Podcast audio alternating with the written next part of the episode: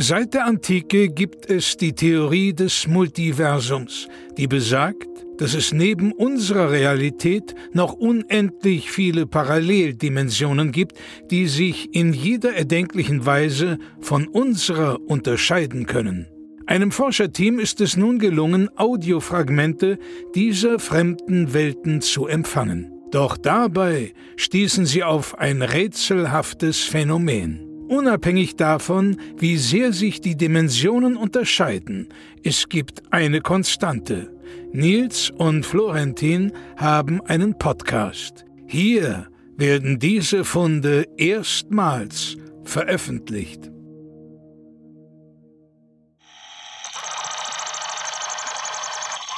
Dimension AX74 IY2489 RX06 Q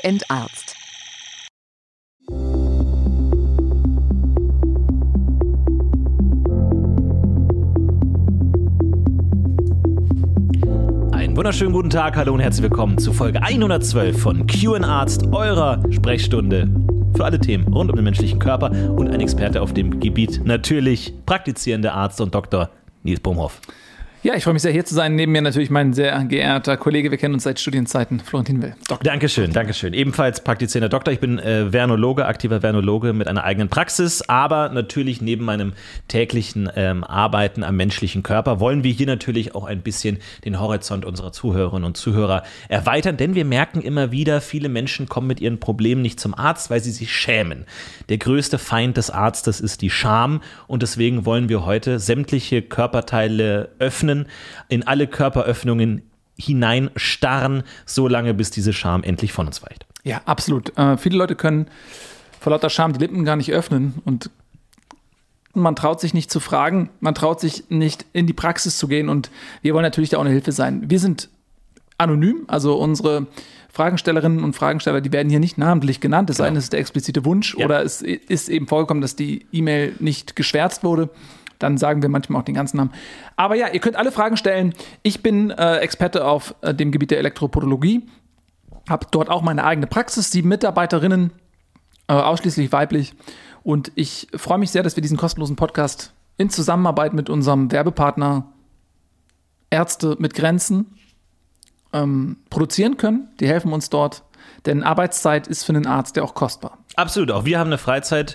Wir sind auch nicht jeden Tag Arzt, nicht immer, aber natürlich zur richtigen Stelle am richtigen Ort. Das ist uns ganz wichtig. Dabei ist uns mal ganz wichtig zu betonen, dass die Persönlichkeit, der, der Mensch hinter dem Körper uns ja völlig egal ist. Den müssen wir ja auch ausblenden. Ne? Also das ist ja oft so, da kommen Menschen in unsere Praxis mit, sagen wir mal, selbstverschuldeten Verletzungen, Krankheiten, Menschen, die es einfach nicht verstehen, die immer und immer wieder die gleichen gesundheitlichen Fehler machen. Würden wir jetzt da eine menschliche Beziehung aufbauen und sagen, jetzt äh, Herr, Herr Haraldsen, jetzt zum Beispiel, Beispiel, Sie haben jetzt schon wieder eine Batterie gegessen. Das habe ich, da habe ich Ihnen doch schon mal gesagt, dass das nicht funktioniert. Und dann haben wir wieder hier äh, Magengeschwüre, die Säure tritt aus, dann muss ausgepumpt werden, dann muss das neu ausgeschichtet ähm, werden, innere Salbungen, ja, da muss dann literweise Salbe getrunken werden, damit der Magen von innen gesalbt wird. Extrem unangenehm. Und dann zwei Wochen später kommt er und sagt, ich habe wieder die Batterie geschluckt. Würden wir jetzt sagen, Herr Haraldsen, was ist denn bei Ihnen los? Also dann, dann könnten wir unsere Arbeit ja gar nicht verrichten, weil für uns das ja egal sein muss, warum dieses Leiden besteht. Die Person ist uns egal. Wir schauen eben nur auf die Baustelle, da wo es zwickt.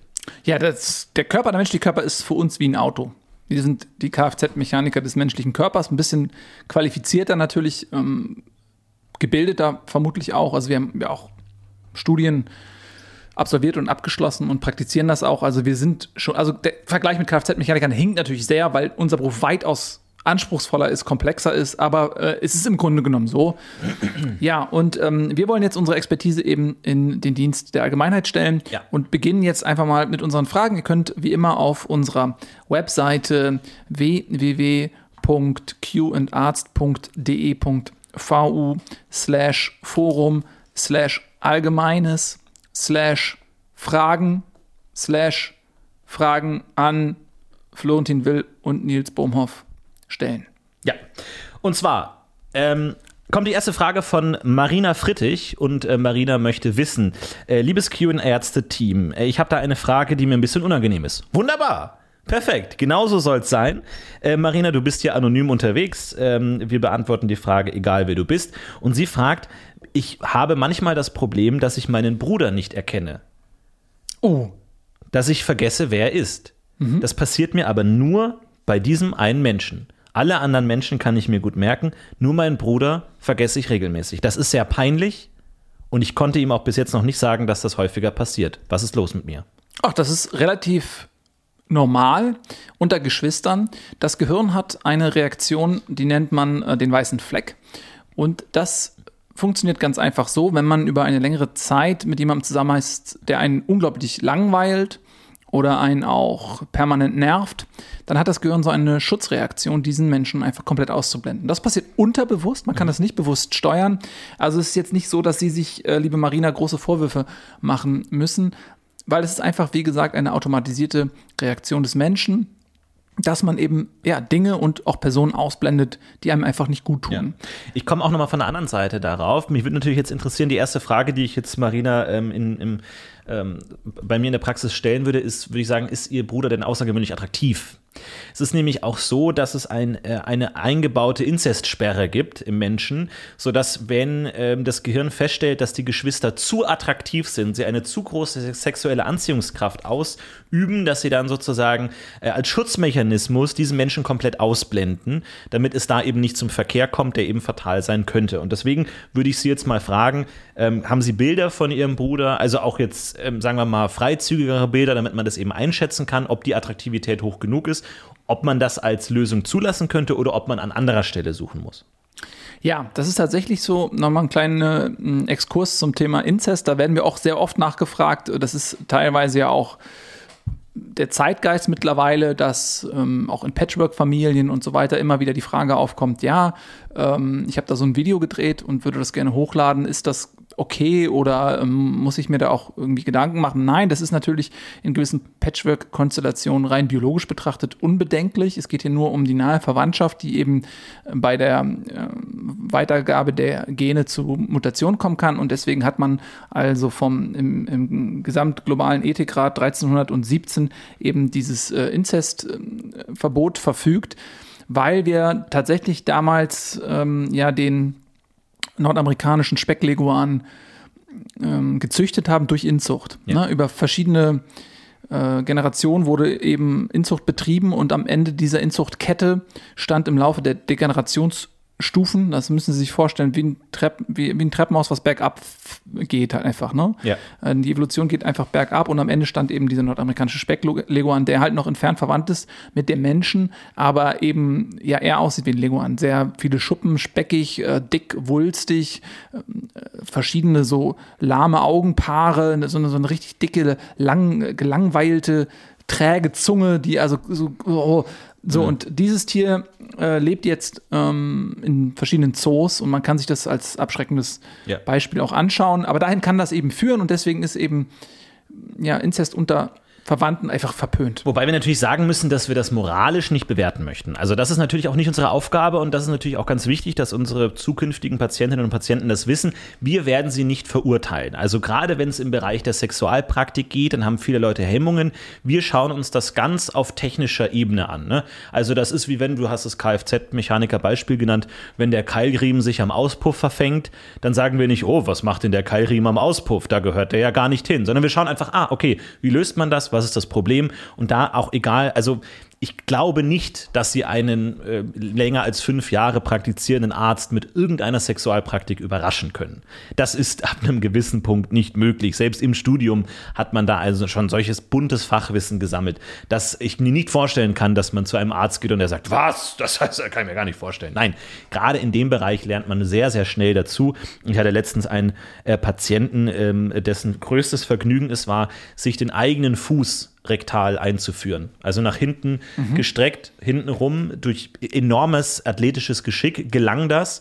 Und ähm, das war natürlich dann teilweise ein Problem, weil natürlich äh, der Fuß dazu so stark angewinkelt werden muss, dass man letzten Endes nicht mehr die Muskelkraft hat, um ihn rauszuziehen. Und in dieser Verfassung kam er bei mir ähm, im Wartezimmer an. Ich habe ihn dann gefragt, was, äh, was das Problem ist. Er konnte mir dann das dann relativ schnell erklären. Und ähm, ja, wie gesagt, mittlerweile kommt er alle zwei Wochen und so und äh, dann hilft man sich. Ne? Das ist kein Problem. Dafür sind wir ja da. Ne? Das ist ja auch das, wir haben den menschlichen Körper ja auch noch nicht verstanden. Gerade im, im, im Bereich der Lustzentren äh, und, und der, der Erotik, da ist ja auch noch viel rauszuholen. Da sind wir ja gerade am Anfang der Entwicklung. Definitiv. Also das sind jetzt verschiedene Punkte, äh, werter Kollege, die Sie da angesprochen haben. Das Allerwichtigste ist für mich noch einmal zu betonen, dass der Vergleich zu einem Kfz-Mechaniker also nur zur Veranschaulichung dient. Mhm. Selbstverständlich ist der Arztberuf wesentlich anspruchsvoller und ja. komplexer und dieser Vergleich mit dem Keilriemen, der ist natürlich jetzt ganz, ganz stark vereinfacht und äh, spiegelt die Komplexität unseres Schaffens nicht wider. Das nochmal ganz kurz, das war mir wichtig. Dann äh, nochmal auch zu diesem Einführen in die ähm, anale Körperöffnung. Da ist es zum Beispiel so, was viele Leute unterschätzen, ist die Unterdrucksaug- ähm, Aktivität des Körpers. Es ist oft so, dass dort eben nach dem Einführen ein Unterdruck entsteht, sodass man Dinge nicht wieder entfernen kann. Und da ist es oft so, jetzt in dem Fall mit dem Fuß, dass selbst wenn sie athletisch in der Lage wären, ist ähm, der Unterdruck so stark, dass es nicht mehr möglich ist. Sie müssen das operativ wieder entfernen und das ist natürlich auch teuer und aufwendig. Und wenn Sie in dem Fall alleine zu Hause sind, kann das auch tödlich enden, wenn sie eben nicht rechtzeitig in Behandlung gehen. Also das nochmal, das ist jetzt hier keine Kleinigkeit. Ja. Ähm, also die, die mhm. äh, Todesrate ist immens hoch. Jeder siebte stirbt, der sich äh, den C dort einführt und da wollen wir nochmal den Appell an Sie richten. Und ich würde mal sagen, bevor Sie jetzt irgendwie von Ihrer Familie tot in diesem Zustand gefunden werden, ist es doch immer noch angenehmer zum Arzt zu gehen. Eben, also da muss man auch ganz klar sagen, was, was ist Ihnen lieber? Ja. So, ne? Also, und wir sind ja auch der Anonymität verpflichtet. Das ist natürlich in ihrem Todesfall nicht so. Da wird natürlich auch der Pastor einfach über die Umstände des Todes erzählen müssen. Das ist so Brauch. Und dann wissen alle, die sie kennen, wissen das. Und das verfolgt sie dann natürlich dann, ähm, ja, bis alle gestorben sind, die sie jemals gekannt haben. Ja. Diese Geschichten werden teilweise über Generationen weitergegeben. Also, sie wollen nicht der eine Onkel sein in der Familie. Deswegen kommen Sie gerne zu uns. Ähm, das wird Ganze wird auch äh, von Kassenpatienten, das wird auch übernommen. Also Sie müssen sich da keine, keine Sorgen machen. Genau. Aber ähm, das deckt natürlich, muss man ganz klar sagen, einen großen Teil unserer Arbeitszeit ab, ja, dieses Entfernen eben von ähm, Dingen, die eingeführt worden sind. Damit rechnet man nicht während des Studiums. Ne? Man denkt, man heilt Krebs und irgendwie operieren, aber nein, das Großteil der Arbeit ist auch in jedem Fachbereich das Rausziehen von, von verschiedenen Objekten, ja, oder Körperteilen. Und da ähm, finde ich, können wir die Frage, die wäre eigentlich erst später gekommen von äh, Peter Schmitzfinder. Oh, jetzt, ja, Herr, Herr Schmitzfinder hat fragt nämlich, woher kommt dieser Drang des männlichen Homo, Homo sapiens, sich Dinge einzuführen? Hm, Florentin, da hast du ja tatsächlich auch während der Studienzeit mal einen interessanten Vortrag zugehalten. Könntest du diese Frage beantworten? Ja, auf jeden Fall. Es gibt da natürlich verschiedene anthropologische und psychologische Ansätze. Es gibt natürlich einmal natürlich den klassischen Ansatz äh, des Vagina-Neides, also dass der Mann ähm, sozusagen die Frau beneidet für ihr Geschlechtsorgan und ähm, sich also nicht imaginieren kann, wie ein Geschlechtsverkehr damit sich anfühlen muss er in der Verzweiflung nach anderen Körperöffnungen sucht, die in vergleichbarer Weise dort vielleicht ein ähnliches Befriedigungsmuster erzeugen könnten und dann eben dadurch dazu äh, getrieben ist. Ähm, ansonsten äh, gibt es natürlich auch verschiedene Ansätze. Natürlich die Position der Prostata ist natürlich auch dort äh, verortet, wo gewisse ähm, Lustfrequenzen hergestellt werden können auf der anderen Seite. Auf der anderen Seite hat es natürlich, und da gehen wir jetzt natürlich auf recht unbestelltes Gebiet, natürlich auch was Entwicklungspsychologisches mit der besonderen Rolle des Codes zu tun. Code ist natürlich auch ein Kommunikationsmittel zwischen Kind und Eltern. Ähm, die, gerade der, die, ja, das, das, das Stubenreinwerden ist ein wichtiger Teil der psychologischen Entwicklung eines Kindes. Die Eltern kommen, wenn abgekotet wurde, die Eltern schimpfen, sie lohnen, belohnen, sie, sie loben, sie erziehen. Man kann sich die Zuneigung der Eltern ähm, sichern, indem man auf eine gewisse Weise abkotet oder eben in gewissen Situationen nicht, es zurückhält und dadurch entwickelt sich natürlich auch ein gewisses Ab Abhängigkeitsgefühl, das natürlich auch in starker Liebe enden kann. Ja, man, man verbindet das eben mit der elterlichen Zuneigung. Allerdings, gerade im Erwachsenenalter, wir ähm, beobachten das vor allem bei Männern ab 45, 50, sowas in der Richtung, dass natürlich dieses Abhängigkeitsverhältnis in eine negative Emotion umschwingt dass man da eben sagt, ich will nicht länger abhängig sein, die Eltern vielleicht liegen gerade im Sterben, man versucht sich neu zu orientieren und diese emotionalen Bande, die dort lange aufgebaut wurden im Unterbewusstsein, kommen jetzt nochmal neu an, an den äh, an die Oberfläche.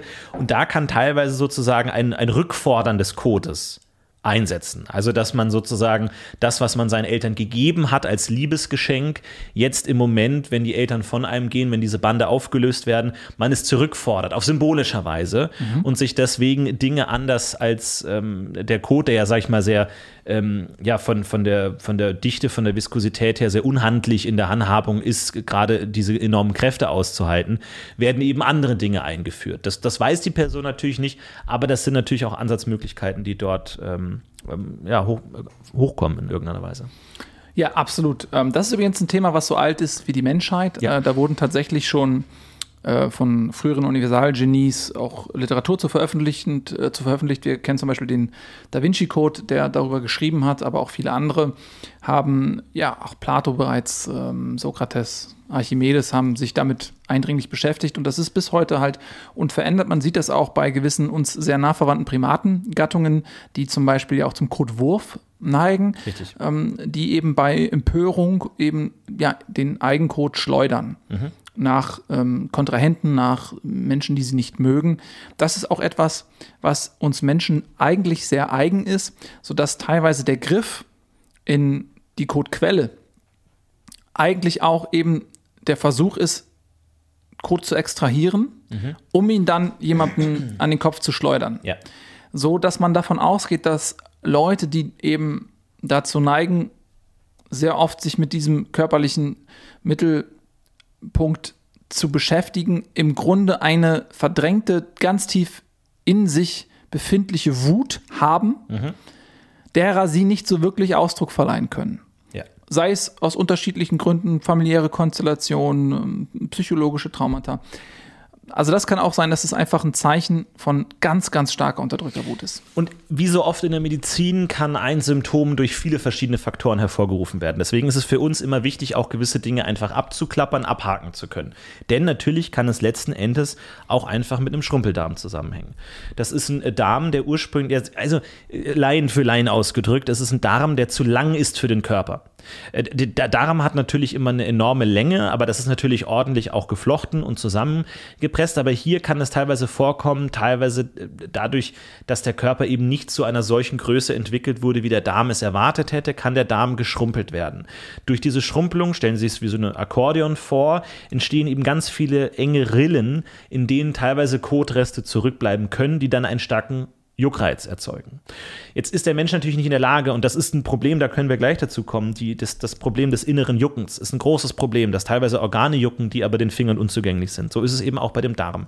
Der normale Finger ist ja vier, fünf Zentimeter lang, das reicht oft nicht, um eben in diese Darmgegenden äh, zu kommen. Und so kann teilweise auch die einzige Verführungsmöglichkeit sein, dass man eben Objekte dort einführt, um diesen Juckreiz dann eben zu erreichen. Das kann auch sein und das muss unbedingt immer abgehakt werden kann, weil es ist relativ einfach möglich, tatsächlich durch Druckluft, ähm, die dort eben rektal eingeführt wird, ähm, eben diesen, diesen Darm einem, einem schrumpeligen Luftballon gleich eben auszufahren, auszustrecken, teilweise um eben diese Rillen zu entfernen und damit ist das Problem behoben. Relativ leicht, das ist, dauert fünf Minuten, das ist kein Problem.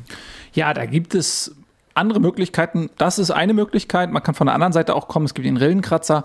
Das ist so ein kleines hm, ja. kügelförmiges ähm, Bällchen, was mit so hunderten kleiner Löffelchen äh, versehen ist an der Außenfläche und die schluckt man einfach runter. Im Idealfall, wenn man jetzt chronische Juckbeschwerden hat, schluckt man jeden Morgen vom Frühstück, vom Kaffeegenuss schluckt, schluckt man eine so eine Kugel und die wird dann nicht verdaut, die ist verdauungsfest produziert, die wird dann quasi unverdaut in den Darm geschleust und kann dann mit diesen kleinen Löffelchen diese Darmrillen wirklich freikratzen und dann auch ein, ein sehr befriedigendes Gefühl mhm. äh, erzeugen, dass eben dieser Juckreiz von innen halt ähm, gelöst Absolut. wird. Absolut, der Darm ist keine Einbahnstraße. Das ist immer ganz wichtig festzuhalten. Also es ist immer die, die Frage, von welcher Seite kommt man da daran, ja. Ja, also es geht beides. Da hat die Wissenschaft einige Methoden. Übrigens ein ganz äh, lustiger Fun Fact. Man hat früher tatsächlich wenn man berechnen wollte, wie groß ein Kind wohl werden wird, äh, den Darm herangezogen. Mhm. Ne, da hat man dann so eine ganz zähflüssige Substanz trinken müssen. Dadurch, dass die Kinder dann das natürlich nicht freiwillig machen, musste man dann so einen kleinen ähm, Bottich da so in, in den Hals drücken. Das ist eine sehr unangenehme Prozedur und diese dickflüssige Flüssigkeit einführen und dann konnte man anhand der Röntgenbilder eben erkennen, okay, dieses Kind wird wahrscheinlich zwischen 1,60 Meter und zwei Meter groß, mhm. wenn es ausgewachsen ist. Was natürlich damals für die Königshausnachfolge besonders wichtig war, weil teilweise Körpergröße da eben auch ein gottgegebenes Zeichen von Macht war und so konnte man eben auch politische Macht dahingehend verteilen, dass man wissen konnte, ah, der ist jetzt zwölf, aber der wird in Zukunft sehr groß sein. Das ist bei dem Pöbel eindrucksvoll. Damit konnte man das eben ähm, so steuern in gewisser Weise oder ein gewisses Orakel lesen. Ja, mhm. Aber wie, wie effizient es am Ende wirklich war, weiß ich nicht. Das ist natürlich nur rudimentäre Medizin, von der wir uns distanzieren. Ja, nachdrücklich, auf jeden Fall. Ja. Es kommen oft Eltern zu uns mit ihren Kindern, die uns die buntesten Fragen stellen, wird mein Kind schlau, wird mein Kind Sportler, wird mein Kind sprachbegabt, wird mein Kind ein Musikgenie, in welche Richtung soll ich es fördern? Und ähm, das wissen wir nicht. Ja, das ist eh so ein Ding. Kind, Kindsförderung ist etwas, was ich persönlich sehr kritisch sehe. Ja.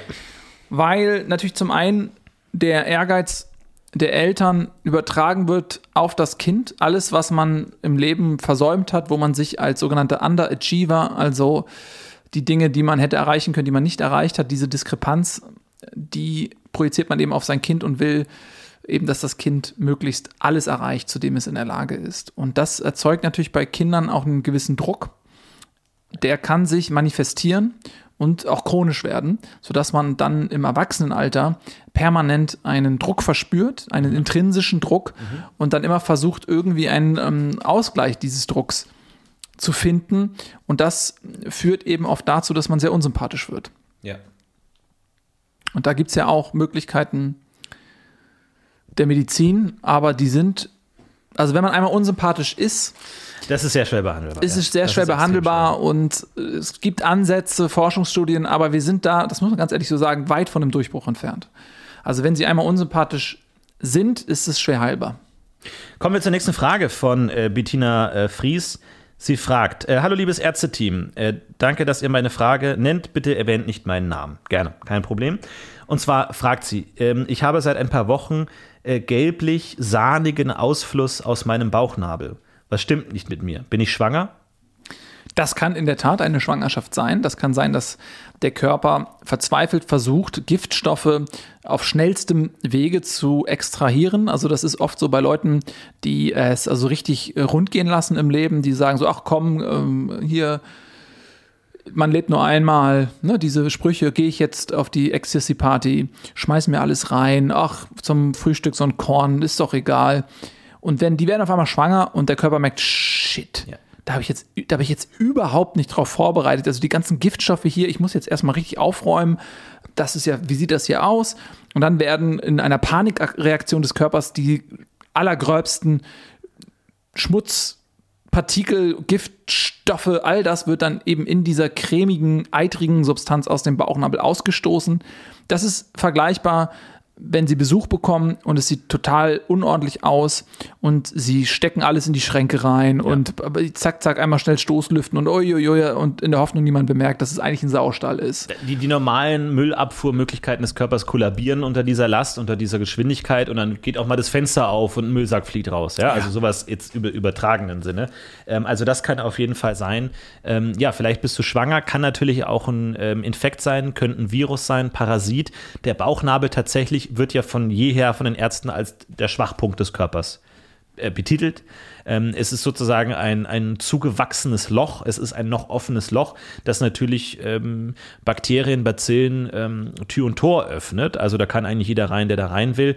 Ähm, vor allem, wenn es um Kleidung geht. Das ist natürlich auch ein Thema und deswegen raten wir auch äh, vielen Frauen auch zu, zu bauchfreien Oberteilen, weil eben gerade in vielen Kleidungsstücken ähm, da sich auch Dreck ansammeln kann, der dann eben direkt am Bauchnabel herumreibt und eben Flusen und Fusseln dort reinkommen, die wieder über die Infektionsgefahr erhöhen. Da können dann eben auch Pollen oder andere Dinge aus dem Alltag dort sich gut festsetzen, weil normalerweise eigentlich die Haut das gut abperlen lässt über Schweiß, aber dadurch, dass die Fussel sich dort sammeln, kann dort wirklich ein kompletter Bazillenherd entstehen.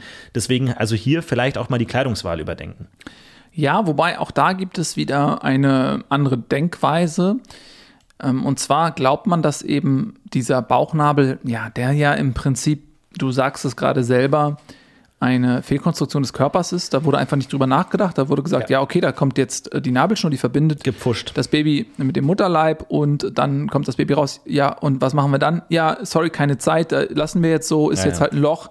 So, und der Körper versucht natürlich, dieses Loch zu stopfen. Man sieht das sehr oft, dass Menschen ähm, ja wirklich diese Bauchnabelfussel in diesem Loch haben, bis es so richtig verstopft ist. Ja.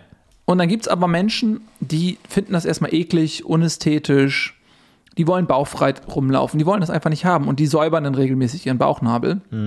Was eben dazu führt, dass zum einen eben diese Fussel nicht kommen und zum anderen aber auch, dass der übergesäubert ist. Also, Ja, dass da- er schon richtig wundgescheuert gesäubert ist, der Bauchnabel. Und das ist ein verzweifelter Versuch, diese Fussel eben richtig so festzukleben. Mit diesem Sekret, du sagst ja selber, es ist sehr, sehr zähflüssig, sehr klebrig ja, sahnig. wenn dann die Fussel da reinströmen, dann werden die richtig vermengt zu so einem Fusselpropfen, der dann schön fest das Loch wirklich verschließt. Und das, ähm, da würde ich jetzt erstmal versuchen, nur mal als Test, wirklich die Bauchnabelfussel drin zu lassen und mal zu gucken, ob das dann besser wird. Ansonsten ist natürlich auch immer die Frage, der Bauchnabel ist natürlich deswegen so schwer zugänglich, weil die allermeisten, ich glaube 96 Prozent aller Menschen haben einen innengewandten Bauchnabel, eher selten ist der nach außen gewandte Bauchnabel, wobei man sagen muss, anatomisch sind die komplett identisch. Es geht nur darum, in welche Richtung es gewölbt ist. Jetzt könnte man natürlich, um sich das mal besonders gut anzuschauen, natürlich auch bei Bettina versuchen, den Bauchnabel temporär nach außen zu wölben. Ist relativ einfach machbar. Also es gibt die Möglichkeit, da Druckluft rektal einzuführen, um eben durch einen Luftstoß sozusagen den Bauchnabel nach außen zu wölben. Dann kann man sich das Ganze nochmal gut angucken. Und das ist für die Reinigung auch tatsächlich gut. Das ist bei den ersten Malen ein wenig schmerzhaft. Ja. Aber wie viele Dinge im Körper, es ist ein Muskel, man gewöhnt sich daran, der Körper versteht das und langfristig ist es auch, wenn man, wenn er wirklich Probleme hat mit dem Bauchnabel, kann man darüber nachdenken, ob man einfach jedes Mal zum Duschen, zum Waschen einfach dann, wie gesagt, da gibt es Luftpumpensysteme eben durch diese Druckluft, kurz den Bauchnabel herauswölben lässt, kann ihn einfach waschen und danach kann man ihn ja wieder reinstecken, das ist kein Problem und dann kann man eben auch genau sehen, was das Problem ist.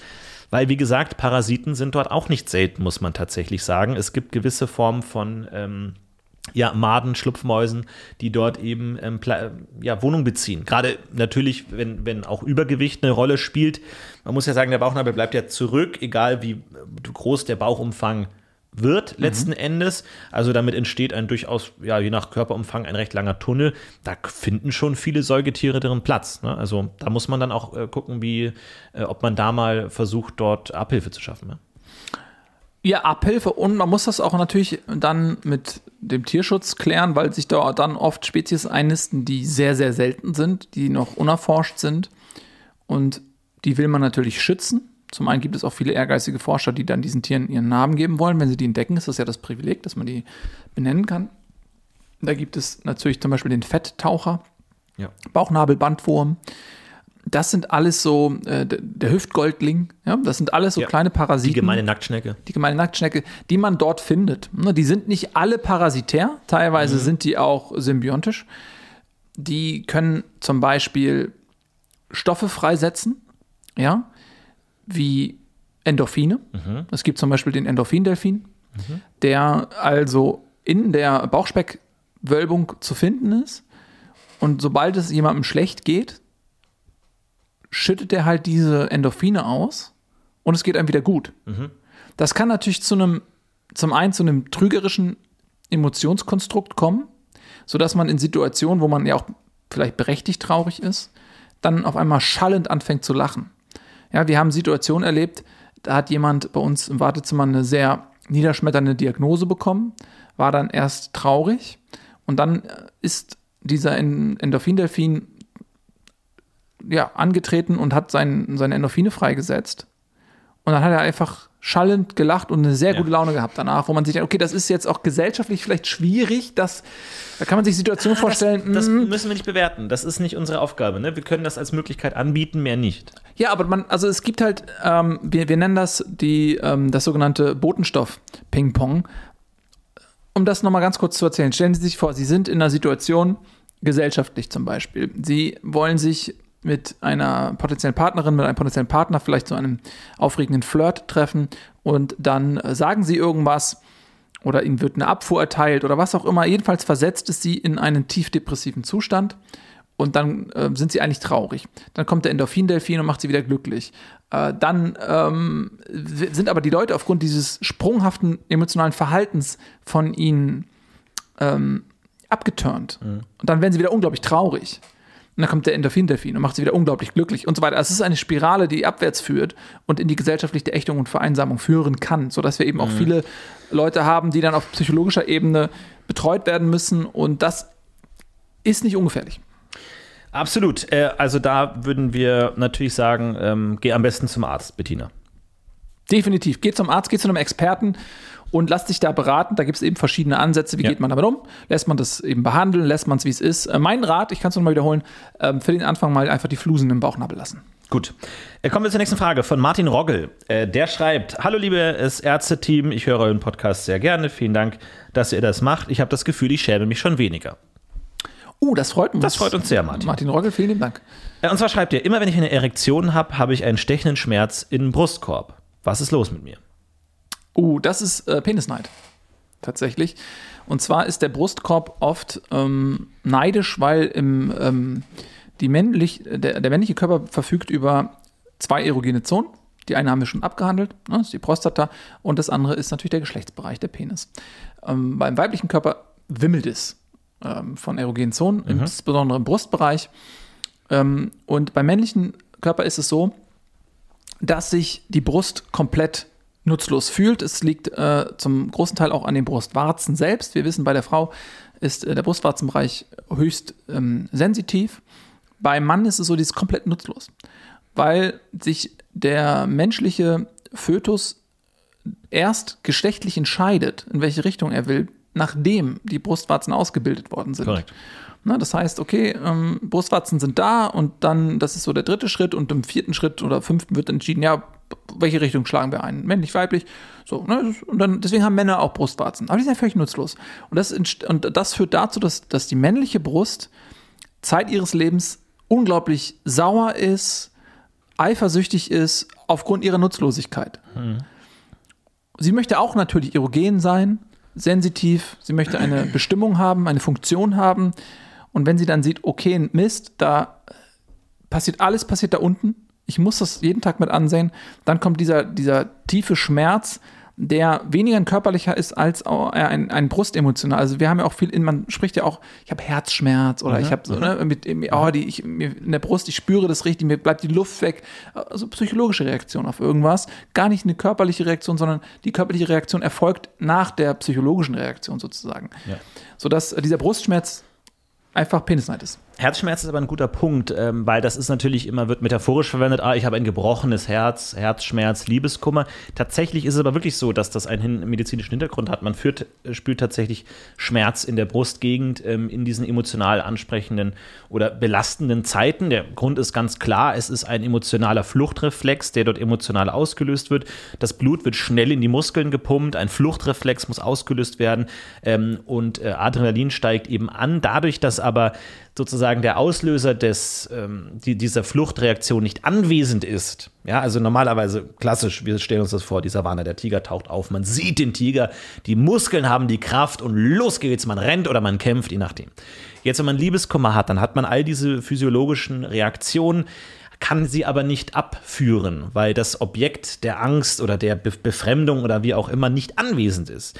Und deswegen weiß das Herz, muss das Herz diesen ähm, diesen, diesen Zustand der, der, der, der Flucht oder des Kampfes konstant aufrechterhalten, weil es nicht abgeführt werden kann. Man rennt ja nicht weg, wenn man Liebeskummer hat. Man kämpft ja nicht gegen irgendwas. Ein, ein kurzer Wutausbruch kann folgen. Das ist vielleicht sogar ganz gesund, kommen wir gleich dazu. Aber dadurch, dass eben das Herz dieses die ganze Zeit anpumpen muss gegen diese blutdurchfluteten Muskeln, kann tatsächlich ein Schmerz im, im Herzmuskel entstehen. Das ist dieser Herzschmerz. Und da kann natürlich auch sein, dass wenn die Erektion hier stattfindet, sie natürlich psychosomatisch unterbewusst verbunden ist mit einer geliebten Person, die jetzt vielleicht eher durch Liebeskummer hervorsticht. Ne? Also das sozusagen ähm, konditioniert. Ne? Also man kennt das von, von, den, von dem Hund, der konditioniert wird. Der Mensch kann natürlich genauso konditioniert werden. Ja? Und wenn man die Erektion verbindet mit einer geliebten Person, die dann eben vielleicht nicht mehr in Verfügungsreichweite ist, kann es eben zu diesem Herzschmerz kommen. Es kann also auch psychosomatisch emotionale Gründe haben, Martin.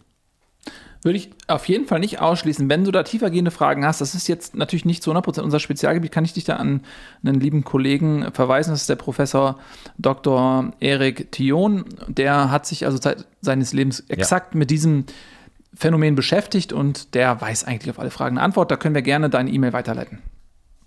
Ja. Ähm, kommen wir zu äh, Martha. Und zwar äh, schreibt Martha, ähm, immer wenn ich aufstoße, und das tut mir, also es ist jetzt sehr viele Absätze gemacht an dem Punkt, immer wenn ich aufstoße, und das ist mir peinlich ein bisschen zu sagen, finde ich das eigentlich ganz gut. Das schmeckt gut und das riecht gut. Meine Freunde finden das eher eklig. Stimmt was nicht mit mir? Bin ich schwanger? Schwangerschaft ist immer eine Möglichkeit. Ja. Das sollte man überprüfen. Kinder riechen ja sehr gut, muss man sagen. Und teil, teilweise kann es sein, dass aus dem Mutterleib äh, durch Aufstoßen, Rülpsen diese ganzen äh, Mechanismen teilweise Geruchsspuren vom Kind nach oben leiten und in deinem Mund landen. Das kann passieren, ja. Also das ist immer das Erste, das deckt, denke ich, auch die Mehrzahl aller Fälle ab. Das kann durchaus aber auch andere Möglichkeiten haben. Äh, die erste oder die zweite Frage, die ich stellen würde, ist, essen Sie regelmäßig Blumen? Der Konsum von ähm, wohlduftenden Sommerblumen kann eben auch dazu führen, dass die Gase im Körper zum einen zunehmen, weil das natürlich eine pflanzliche Nahrung ist. Wir alle kennen das von Tieren, die sich ausschließlich pflanzlich ernähren. Da gibt es einen immensen, eine immense Gasproduktion innerhalb des Wesens, innerhalb des Magens, des Magen-Darm-Traktes. Diese äh, Gase werden in der Regel abgeführt. Ähm, sie sind auch zu einem großen Teil natürlich auch verantwortlich für die globale Erderwärmung. Wenn man sich jetzt aber nicht nur von Pflanzen, sondern insbesondere von eben wohlriechenden Blumen ernährt, dann kommt es klar zu dieser ähm, Zunahme von Gasen, die abgeführt werden müssen, durch Rülpsen, durch Pupsen. Aber diese Gase haben eben dann noch diesen blumigen Geruch.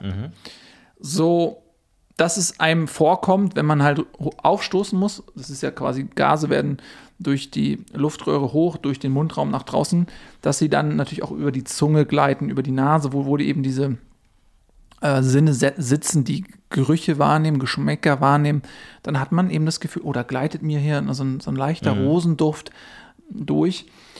Der verflüchtet sich recht schnell. Das ist ein leichter Duft. Man muss sich das vorstellen wie eine ganz dünne Membran, die über den eigentlichen Gasen sitzt. So, wenn diese ähm, Gase mit dieser Blumenmembran durch den eigenen Mundraum fliegen, dann werden sie, äh, wenn sie, sobald sie an die Luft kommen, relativ schnell verflüchtigt. Ja, wie so eine Packung, äh, wo man wie so einen Bonbon, den man aus einer Packung zieht. Und was bleibt, ist dann einfach dieser stinke Geruch von den Pflanzen. Das ist das, was die Menschen in der Umgebung riechen. Ja. Ja. Deswegen weniger Blumen konsumieren wäre mein Tipp. Ich würde ja auch auf die Ernährung achten. Auf der anderen Seite könnte es natürlich auch ein Punkt sein. Wir haben das beobachtet, gerade auch an zum Beispiel ähm, ja, Affen oder auch Wölfen. Ähm, ist das relativ normal, dass wenn ein artgleiches Tier erlegt wird, ja, Wolf frisst Wolf, Affe frisst Affe, recht selten in der Natur, kommt aber vor, dann wird tatsächlich als erstes immer der Mageninhalt gefressen des erlegten Tieres. Das schon verdaute Essen, das ist da sehr nahrhaft und sehr weich, das muss nicht erst zerbissen werden. Affen haben ja jetzt oft nicht die Gebisse, die wirklich gut dieses zähe Fleisch zerbeißen können. Und da kann es natürlich sein, dass evolutionäre Rückstände ähm, in gewisser Weise die Magensäure als durchaus schmackhaft empfinden. Ja, mit jedem Aufstoßen, mit jedem Rülpsen kommt ja Rückstände der Magensäure mit zurück. Und es kann sein, dass bei dir dann auch ganz ursprüngliche, ganz altertümliche Rückstände in den DNA vorhanden sind, die durchaus diese Form von Magensäure als schmackhaft und attraktiv ähm, empfinden. Das ähm, würde ich mal ausprobieren. Mich würde so interessieren, wie es ist, wenn du dich übergibst, Ma ähm, Martha. Ist das auch für dich ansprechend? Also äh, Erbrochenes, äh, zieht dich das an? Ähm, ist, ist das appetitlich für dich? Wenn ja, glaube ich, könnte man mal in diese Richtung gehen. Vor allem auch fremdes Erbrochenes. Wenn du da mal vielleicht irgendwie in der U-Bahn nachts oder so an einem Wochenende, kannst du ja mal Ausschau halten, ob das für dich kulinarisch ansprechend ist. Wenn ja, könnte es vielleicht tatsächlich sein, dass du da noch ganz besondere Ur Urahnenspuren in dir hast. Ja, das ist tatsächlich ein interessanter Aspekt. Äh, Du könntest auch an Schwächlingssäure leiden. Schwächlingssäure ist ein Zustand, wenn die eigene Magensäure nicht über die nötige Kraft verfügt, Nahrungsmittel zu zersetzen, sodass der Körper immer auf der Suche ist nach einer stärkeren Säure, die diese Aufgabe übernehmen kann. Und man versucht sich diese Säure irgendwie zuzuführen, um ja eben auch in der Lage sein zu können, Nahrung zu zersetzen. Das ist überlebensnotwendig.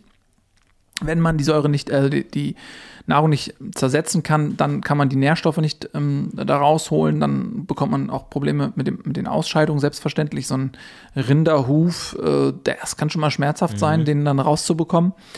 Das kann natürlich tatsächlich auch sein, und ich würde mal die Magensäure tatsächlich untersuchen lassen. Da kann man einfach mit einer großen Nadel einmal in den Magen rein ein bisschen was abpumpen.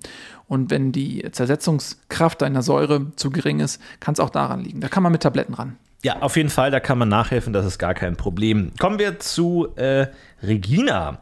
Äh, Regina schreibt, ähm, leider leide ich seit Geburt unter einer besonderen Verfassung meiner Fingernägel. Und zwar wachsen sie nicht nach außen, sondern nach innen. Meine Hände und meine Arme hoch. Ich leide deswegen unter großen Schmerzen. Mein Arzt hat mir gesagt, das ist unheilbar. Könnt ihr mir vielleicht helfen?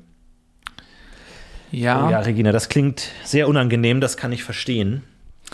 Also es gibt die Möglichkeit, das operativ zu korrigieren. Da muss man die Fingerkuppen abnehmen, umdrehen und wieder einpflanzen. Das ist so mittlerweile, das ist, klingt ein bisschen brachial, aber das ist das Einzige, was tatsächlich hilft. Da muss man also quasi am ersten Fingerglied einen sauberen Schnitt machen. Dreht man den Finger einfach um, Schwerer Eingriff, das sind sehr, sehr feine Nerven. Ne? Ja, das ist, das ist, also das machen auch nur sehr, sehr wenige Ärzte auf der Welt, die das machen können. Das ist ein Eingriff, der über mehrere Tage geht. Also teilweise äh, werden die Ärzteteams gewechselt mittendrin. Manchmal macht man auch erst die eine Hand, dann die andere oder auch nur fingerweise. Aber das ist äh, sowohl für Arzt als auch für Patient eine langwierige Prozedur. Hilft auch nicht immer. Also manchmal drehen sich dann, dreht sich das Wachstum, man weiß nicht warum, tatsächlich dreht sich das auch nach dieser Operation das Wachstum nochmal um. Das passiert bei 7% der äh, Patienten. Ja. ja, es gibt aber natürlich noch andere Möglichkeiten, die nicht ganz so brachial sind, Florentin. Also ich, eine Sache, die mir in den Kopf kommt, wäre natürlich ein extremer Kalziummangel. Wir alle wissen, dass Fingernägel ähm, aus Kalzium bestehen und ähm, es natürlich bei Kalziummangel immer wieder passieren kann. Das ist ein Hinweis, Sie kennen alle diese weißen Flecken auf den äh, Fingernägeln. Das ist Kalziummangel, dass der Fingernagel eben nicht stark genug ist, um eben voll und ganz alle Schichten auszubilden. Ich könnte mir vorstellen, dass wenn man wirklich den Kalziummangel jetzt extrem also wirklich in die Ernährung mit einbaut, dass du gar kein Kalzium mehr zu nimmst, kein Mineralwasser, keine ähm, Milchprodukte, nichts dergleichen. Ob dann die Fingernägel vielleicht nicht so weich und äh, unbeständig werden, dass sie vielleicht entweder gar nicht mehr wachsen oder so weich sind tatsächlich, dass sie ähm, überhaupt keine Probleme machen in den Fingern. Ich weiß nicht, da kennst du dich besser aus, was das für weitere Konsequenzen und Nebenwirkungen haben könnte, dieser extremer Kalziummangel. Natürlich, klar, Knochen bestehen aus Kalzium, aber ich gehe jetzt mal bei Regina davon aus, dass sie durchaus im fortgeschrittenen Alter ist und nicht mehr weiter wächst, aber da weißt du mehr. Nein, also man benötigt natürlich das Kalzium an anderer Stelle. Das kann man dem Körper nicht vorenthalten. Man muss dann das Kalzium an die Orte direkt bringen, wo es benötigt wird. Das macht man mit Spritzen. Wenn man zum Beispiel sagt, ja, die Knochen brauchen mal wieder eine Kalziumauffrischung, dann geht man da mit einer richtig dicken Spritze rein, die eben auch die Knochen durchdringen, bis ins Mark reinkommen. Und dann spritzt man eben mit dieser Knochenmarkspritze das Kalzium direkt rein. Das muss man aber nicht so oft machen. Das reicht, wenn man das Und ich meine, der Körper, wie viele Knochen hat er denn? Also ich meine, das ist, das ist ein viel Arbeit. Ja, ja, das muss man dann, na, das, das ist einfach so. Das kann man entweder zu Hause machen, wenn man sich äh, dazu ähm, in der Lage fühlt. Das kann man von der Partnerin oder Partner machen lassen. Oder man lässt es ähm, beim Arzt machen. Dann muss man einmal täglich äh, dorthin. Da gibt es diese Vorrichtung. Dann werden alle Knochen einmal ähm, bespritzt mit dem Kalzium. Und dann kann man wieder nach Hause gehen. Gut, man hat dann einige Zeit große Schmerzen, weil man natürlich, das sind eine große Spritzen, die dann, also wie gesagt, die würden die abbrechen. Ne? Ja. Wenn die zu fein sind, die Spritzköpfe brechen die ab und befinden sich im Körper und sind auch äh, Eitern raus, Blutvergiftung, alles und so weiter.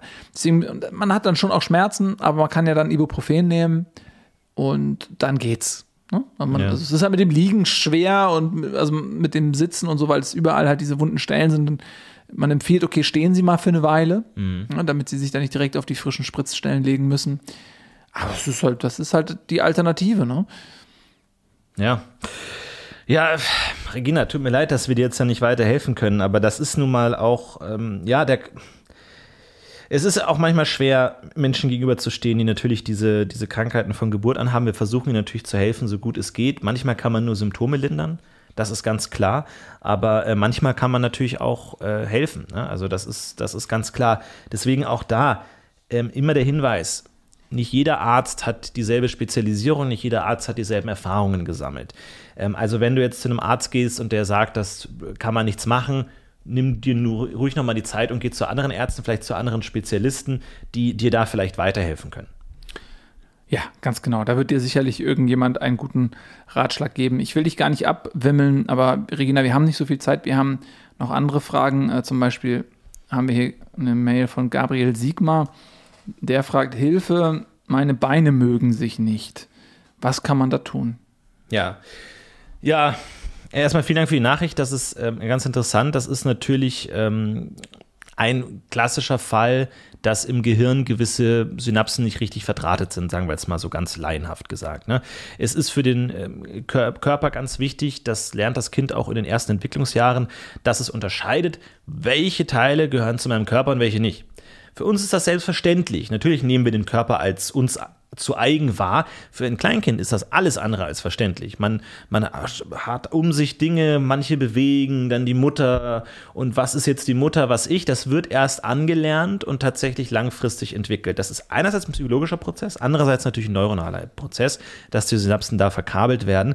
Andererseits kann es tatsächlich auch sein, es gibt Menschen, die haben äh, sogenannte äh, Phantomarme, Phantomkörperteile, die sie nicht als zu ihrem Körper gehörend wahrnehmen. Das ist ganz schwer vorzustellen. Und mit diesen Menschen äh, Gespräche zu führen, ist wirklich manchmal, man kommt an den Rand seiner eigenen Vorstellungskraft, weil man das nicht verstehen kann. Weil dieser Mensch natürlich auf einer intellektuellen Weise versteht, natürlich hängt dieses Körperteil an mir dran, es wird aber schlicht nicht als ein solches wahrgenommen. Ähm, ja, das ist wie wenn man, wenn er einfach äh, taub ist oder ein großer Gips dabei ist oder irgendwie man hat was in der Hand was man nicht weglegen kann. Und man sagt, ja, das ist ja deine Hand, aber man fühlt es immer nur als, es ist aber noch was anderes dabei. Das kann hier natürlich der Fall sein und ähm, Natürlich kann es dann manchmal passieren, dass manche Teile des Gehirns sozusagen Besitz ergreifen.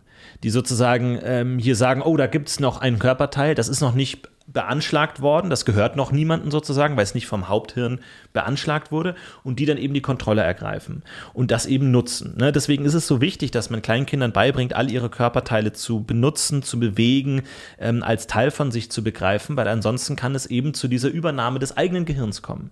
Dass Teile des Gehirns eben Körperteile für sich in Anspruch nehmen und dann auch ähm, gewisse Ansprüche geltend machen.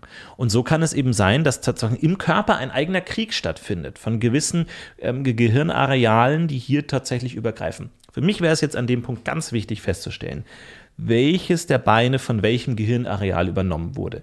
Ist es ein Sprachareal, ist es ein emotionales Areal, ist es ein Gedächtnisareal? Das kann man, müsste man rausfinden, welche Eigenschaften dieses Bein hat. Ja, ist es, kann es auf irgendeiner Weise Sprachfähigkeiten, also irgendwie auf Knöpfe drücken, die Dinge bedeuten? Ähm, kann, kann es tanzen? Hat es eine Art Rhythmusgefühl, Musikgefühl? Daran kann man vielleicht Rückschlüsse auf das Gehirnareal machen und dort vielleicht mit einem beherzten Eingriff das Ganze äh, lösen. Aber es ist, es ist schwierig. Ja, ich kann da mal ein bisschen reingucken. Also er hat eine sehr, sehr lange Mail geschrieben. Das sind oh. ja mehrere Seiten. Ich habe da jetzt einfach nur so okay. mal die Quintessenz. Super, nee, das ist immer Absatz. gut für uns Hintergrundwissen. Mm, aber er schreibt hier zum Beispiel noch beschreibend, ähm, schreibt er tatsächlich, dass ja ein Bein, das linke Bein ist extrem ähm, musikalisch, extrem rhythmusbegabt, das rechte Bein überhaupt nicht. Ja, ja. Er schreibt, es gibt grundsätzlich eine, eine unglaublich strenge Konkurrenzsituation zwischen diesen Beinen. Das führt tatsächlich oft dazu, dass jedes Bein versucht, das andere in der Schrittlänge zu übertrumpfen, sodass er beim Gehen immer längere Schritte macht, bis er quasi unfreiwillig in einem Spagat endet und er dann sozusagen, ja, man muss sich das so vorstellen, er versucht kleine Schritte zu machen, die werden immer größer, Spagat, ja. alle zehn Meter Spagat. Er muss sich dann ja. mühsam wieder hochkämpfen, um dann zehn Meter später sich wieder im Spagat zu finden. Und diese, diese Konkurrenzsituation zwischen dem linken und dem rechten Bein. Hat er, hat er Geschwister? Äh, ganz kurz, eine Sekunde. Ich, ich habe die jetzt ausgedruckt, die Mail eben. Aber welche Seite? Das, das, das, das warte, warte, warte, erinnert mich jetzt ein klassisches Rivalitätsgebaren. Äh, oh ja, ja, ja, ja. ja. Geschwistern. Äh, ich verfüge über, ich habe drei Schwestern und vier Brüder. Aha. Dazu kommen noch ähm, sieben Geschwister aus ähm, Patchwork-Konstellation. Also er hat der, er war, der, also er war, der Vater war viermal verheiratet, hat 17 Kinder, die Mutter war achtmal verheiratet, hat 29 Kinder. Äh, sodass, ja, also das kann man sicher ausrechnen. Also, Ferndiagnose, immer gefährlich. Achtung, Achtung. Ich könnte mir vorstellen, dass es hier entweder was eben mit einer neuronalen Neubesetzung zu tun hat. Oder natürlich auch absorbierter Zwilling, kann natürlich auch immer passieren, Ui. dass gewisse äh, Zwillinge unterentwickelt vor der Diagnostik sozusagen vereinnahmt werden. Das kann immer passieren. Also man macht ja nicht direkt nach der Befruchtung Ultraschall, guckt sich das an, man merkt erstmal, oh, schwanger und dann lässt man erstmal das vor sich hinwachsen. Und es kann sein, dass in dieser Phase schon gewisse ähm, ja, Teile des, des ursprünglichen Fötus dann ähm, absorbiert werden, die jetzt eben sozusagen Eigenleben führen. Es kann natürlich auch sein, manchmal, dass, wenn, gerade wenn ich jetzt höre, die Mutter hat so viele Kinder, dass manchmal auch äh, bei Geburten ist gewisse ähm, ja, DNA-Reste im Mutterleib verbleiben. Dass gerade wenn schon viele Geburten stattgefunden haben, ähm, das sein kann, dass da manchmal nicht mehr so sauber gearbeitet wird, sondern dass da gewisse Rückstände im Körper verbleiben, die das nächste Kind das dann ja im selben, in derselben Gebärmutter dann heranreift, ähm, beeinflussen könnte und teilweise da vielleicht andere Teile des vorhergehenden Kindes hier noch übertragen werden und jetzt hier eben in Form dieses Beines ähm, dann wieder stattfinden. Da würde ich auch mal gucken, wie dieses Bein reagiert auf die anderen Geschwister. Mhm. Ob es sozusagen Affinitäten gibt, ob es Rivalitäten gibt und vielleicht kann man hier sogar feststellen, gibt es hier Annäherungen an gewisse, ist das vielleicht Rückstände? Natürlich auf ersten das Kind, das genau vor dir kam, schau dir das mal genau an. Könnte natürlich sein, das ist jetzt natürlich alles spekulativ. Ich weiß nicht, hast du, hast du eine andere Erklärung? Das ist tatsächlich eine sehr gute Erklärung. Wir, es gab tatsächlich in dieser Zwillings- äh, oder in dieser Geschwisterforschung mal einen Fall, in der ein Zwillings ähm, ein Zwilling absorbiert wurde, der dann aber in einem Knie sozusagen mhm. heranwuchs und der quasi ja nur so groß war wie das Knie und ähm, daher also dann aber zum vollen Bewusstsein auch kam und er konnte lediglich den Unterschenkel, den linken Unterschenkel steuern. Ja. Und äh, man nannte ihn Knimi. Und Knimi war natürlich jetzt sich seiner Situation sehr bewusst. Er war lediglich ein Knie, während ähm, sein Zwilling eben der Restkörper war. Und dann war die Situation immer der, die, dass er über diesen winzigen Machtbereich, über den Knimi verfügte, den wollte er natürlich auch größtmöglich ausspielen. Sodass er dann immer in Situationen gesagt hat, nö, ich mache jetzt nichts. Mhm. Oder ja, ich will jetzt. Ne? Also ja. wenn der Gesamtkörper stehen blieb, wollte Knimi laufen. Wenn der Gesamtkörper lief, wollte Knimi stehen bleiben auf einmal. Es gab so Situationen, ähm, er war Fußballspieler, dass dann Knimi beim Elfmeter gesagt hat, nee, ich will schießen, obwohl er ganz eindeutig Rechtsfüßer war und mhm. mit dem mhm. linken nicht so viel Kraft hatte, sodass der Elfmeter dann verschossen wurde. Mhm. Die Mannschaft hat verloren, ist nicht Bezirkspokalsieger geworden. Mhm. Großes Drama. Also das kann tatsächlich sein. Also das ist ähm, aber ein Präzedenzfall, ist einmalig.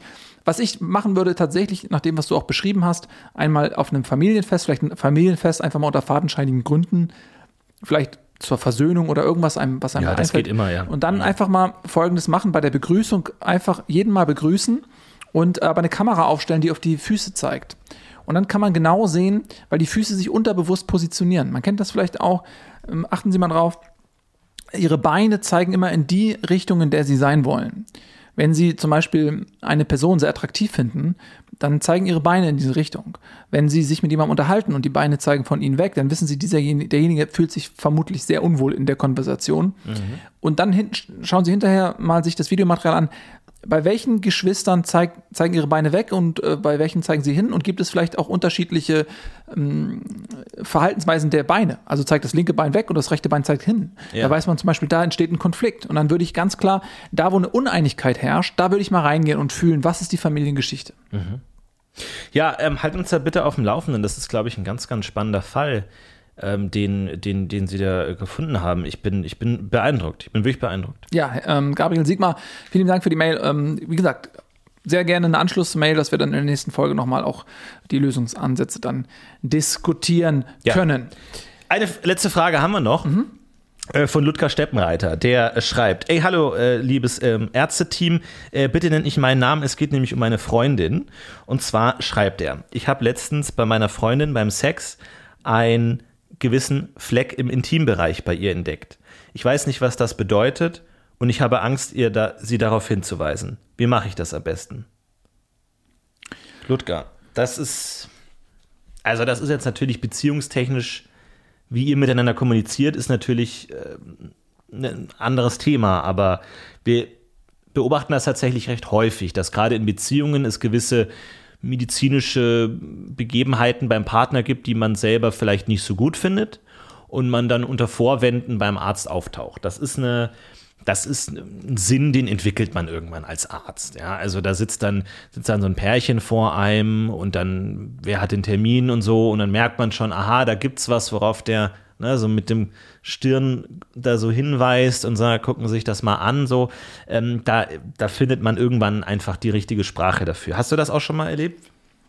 Mehrfach. Tatsächlich, ich habe das sehr, sehr häufig, du hast das sehr, sehr schön geschildert. Das ähm, ist ja grundsätzlich gut, dass man dort dann als Pärchen auch hingeht. Das betrifft dann ja natürlich alle Seiten. Äh, man muss eine Offenheit finden, die nicht verletzend ist.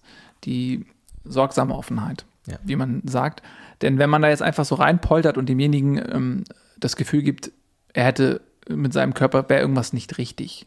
Oder ich fühle mich von etwas abgestoßen, dann kann das natürlich emotional beschädigend sein und es kann natürlich auch die Beziehung zersetzen, ja. Ne, weil diese Menschen dann an Kompatibilität, Kompatibilität, verlieren, ganz einfach. Deswegen ist es wichtig, auch diese körperliche Kompatibilität einfach herzustellen. Ne? Weil wir, wir können uns immer erhöhen, wie wir wollen. Äh, ja, wir sind die Menschen, aber am Ende ist unser Erbe natürlich auch ein tierisches. Viele Verhaltensweisen sind tierisch und daher ist es immer gut, sich dann auch vor Augen zu halten, ja, ähm, was haben wir für Emotionen, für, für ähm, Impulse, wo kommen die eigentlich her? Also betonen wir immer wieder. Und in dem Fall ähm, muss man sich aber äh, am Riemen reißen und muss dann dieses Ekelgefühl auch versuchen, erstmal einzukerkern, den Schlüssel wegzuwerfen und das überspielen, um eben dem anderen nicht das Gefühl zu geben, es ist irgendwas Grässliches mit ihm falsch. Und dann geht man zum Arzt und dann geht man so ganz behutsam ran. Und dann gibt es oft die Situation, in dem es ist, ich nenne es die Zügelübergabe, in dem dann äh, der Arzt diese Zügel übergeben bekommt. Mhm und dann kann sich ja. der angeekelte Partner sozusagen rausziehen, weil dann dieser Befund äh, zwischen dem Arzt und der betroffenen Person im Dialog geklärt wird. Und dann ist man selber fein raus, ja, man, man, dann nimmt sich jemand der Sache an und man selber muss dann nichts mehr machen. Kann natürlich passieren, dass der Arzt sagt, ja, das ist einfach völlig normal und äh, sie haben ein großes Problem. Dieser Fleck, der ist ganz normal, das hat jeder, jeder Mensch hat das äh, vielleicht ist es der, das, ist das erste Mal, dass du sowas gesehen hast in deinem Leben und du, dir war gar nicht klar, dass sowas existiert.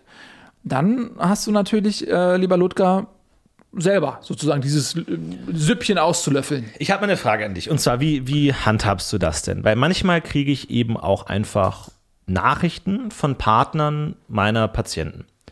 Die sagen, ich habe bei meinem Partner Folgendes festgestellt. Ich wollte Ihnen das mal sagen, achten Sie da mal drauf.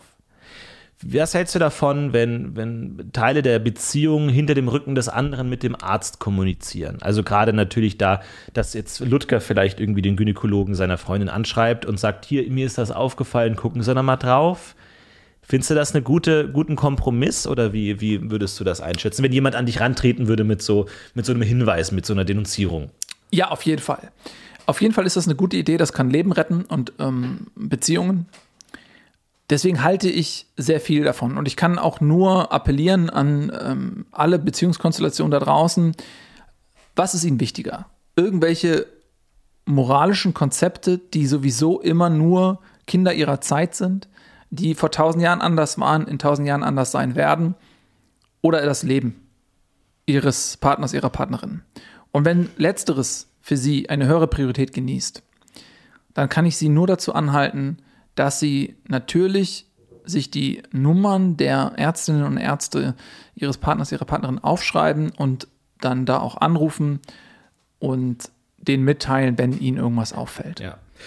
Vorausgesetzt, es geht nämlich natürlich wirklich um die gesundheitlichen Bedenken. also ich habe dann auch schon mal gehört, sagen Sie mal meinem Freund, dass er abnehmen soll oder sowas. Also das sind dann Themen, wo ich sage, das geht jetzt, also das hat jetzt wirklich mit, also wenn es jetzt äh, medizinisch unbedenklich ist, dann hat das wirklich nichts mit unserer Aufgabe zu tun. Also wir sind jetzt nicht dafür da, dass hinter dem Rücken da irgendwie dann die Befindlichkeiten kommuniziert werden sollen. Darum geht es nicht, sondern wirklich nur um medizinische, besorgniserregende Beobachtungen, die eben manchmal auch wo man aus Peinlichkeit es dem, der Person nicht direkt sagen möchte, sondern dann eben dem, dem Arzt. Das ist kein Problem. Ja, aber also ich vertrete grundsätzlich die Meinung, lieber einmal mehr anrufen, als einmal zu wenig und es dann sein Leben lang bereuen. Ja, ja.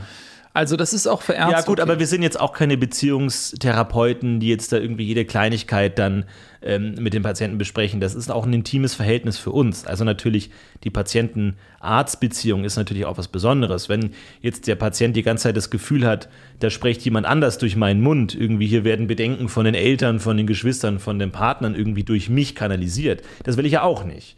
Da, da verliere ich ja auch mein Vertrauensverhältnis mit dem Patienten. Ja, unbedingt. Aber ich bin der Meinung, dass jeder Mensch, der sich im, in der Umlaufbahn befindet, so eine Art Drohne, eine Sonde darstellt, der Informationen ja, über diesen Planeten sammelt. Und wenn ich jetzt zum Beispiel ein Raumfahrer bin, und als Arzt ist man das oft, man fliegt erstmal durch die äh, Schwärze des Weltalls, die erkenntnisfreie Schwärze des Weltalls, trifft auf einen Planeten und man weiß erstmal gar nichts über diesen Planeten. Normalerweise muss man dann diesen Planeten langsam und quälend die Informationen über ihn entlocken, um zu gucken, ja, wie sind denn, wie ist denn das Klima da, wie ist die Atmosphäre, wie ist die Gravitation, kann man und so weiter und so fort. Wenn man jetzt aber im Vorfeld diese Drohnen hat und zapft die Informationen, die diese Drohnen gesammelt haben, die seit Jahren um diesen Planeten kreisen, dann hat man natürlich wertvolles Wissen innerhalb kürzester Zeit gesammelt und eben auch Wissen von außen. Es ist oft so, dass der Mensch nach innen blind ist. Und das ist ja auch wirklich so. Man hat keine Augen nach innen. Das wäre schön, wenn der Mensch innere Augen hätte, dann könnte er selber nachschauen. Wäre für uns sehr hilfreich. Oh, ich ja. habe Halsschmerzen, gucke ich mal nach. Äh, oh ja, stimmt, ist eine leichte Rötung. Äh, so. Hat er nicht. Ist ein Fehler der Evolution. Deswegen können quasi die, diese Satelliten oft dieses innere Auge ersetzen und einem wertvolle Informationen mitteilen. Das ist für mich als Arzt, ich lasse das regelmäßig in meine Befunde mit einfließen tatsächlich. Absolut, und es gibt ja auch viele Dinge, wie gesagt, die man nur von außen sehen kann. Mundgeruch ist zum Beispiel sowas. Das kann natürlich manchmal auch einfach nur mangelnde Hygiene sein, manchmal Ausdruck einer, einer Krankheit. Ne? Also da ähm, nehme ich zurück, was ich gesagt habe. Wie gesagt, mir geht es nur darum, dass, dass man es nicht missbraucht für unangenehme Gespräche, sondern wenn es wirklich ums Medizinische geht. Ja. Ähm, aber da kommt auf jeden Fall gerne zu uns. Und ja, schickt uns auch gerne weiterhin eure Fragen. Ähm, wir behandeln das alles anonym. Wir äh, nennen eure Namen nicht, damit ihr da auch weiterhin die Möglichkeit habt, offen über alles zu reden. Und dann hören wir uns auch nächste Woche wieder mit weiteren Fragen. Wir hoffen, wir konnten weiterhin den Schleier der Scham ein bisschen weiter lupfen für heute, sodass wir offen und ehrlich über das reden, worin wir den ganzen Rest unseres Lebens noch gefangen sind, nämlich unsere Körper. Ja. Und äh, ganz lieben Gruß nochmal an Ludger Steppenreiter aus äh, Letzringen für diese fantastische Mail. Übrigens, der wohnt im Habichtweg. Das ist lustig, du wohnst auch im Habichtweg. Wirklich? Ja, aber also andere Stadt, aber es ist, der wohnt im Habichtweg. Das ist ja toll. Welche? die Habichtweg 3. Was, Das ist ja toll. Wohnst du auch in, in, in 3 auch? 30. Aber er, Fast. er wohnt Habichtweg 3. Ach toll. Das ist ja lustig. Das ist ja schön. 2, 2, 4, Toll, 4, die 6, beiden 6, habe 7. ich. Ja, das ist ja super. Letzring. Habt noch eine schöne Zeit. Ja. Bis nächste Woche. Auf Wiedersehen. Eure Ärzte, Dr. Nils. Und Dr. Florentin. Tschüss.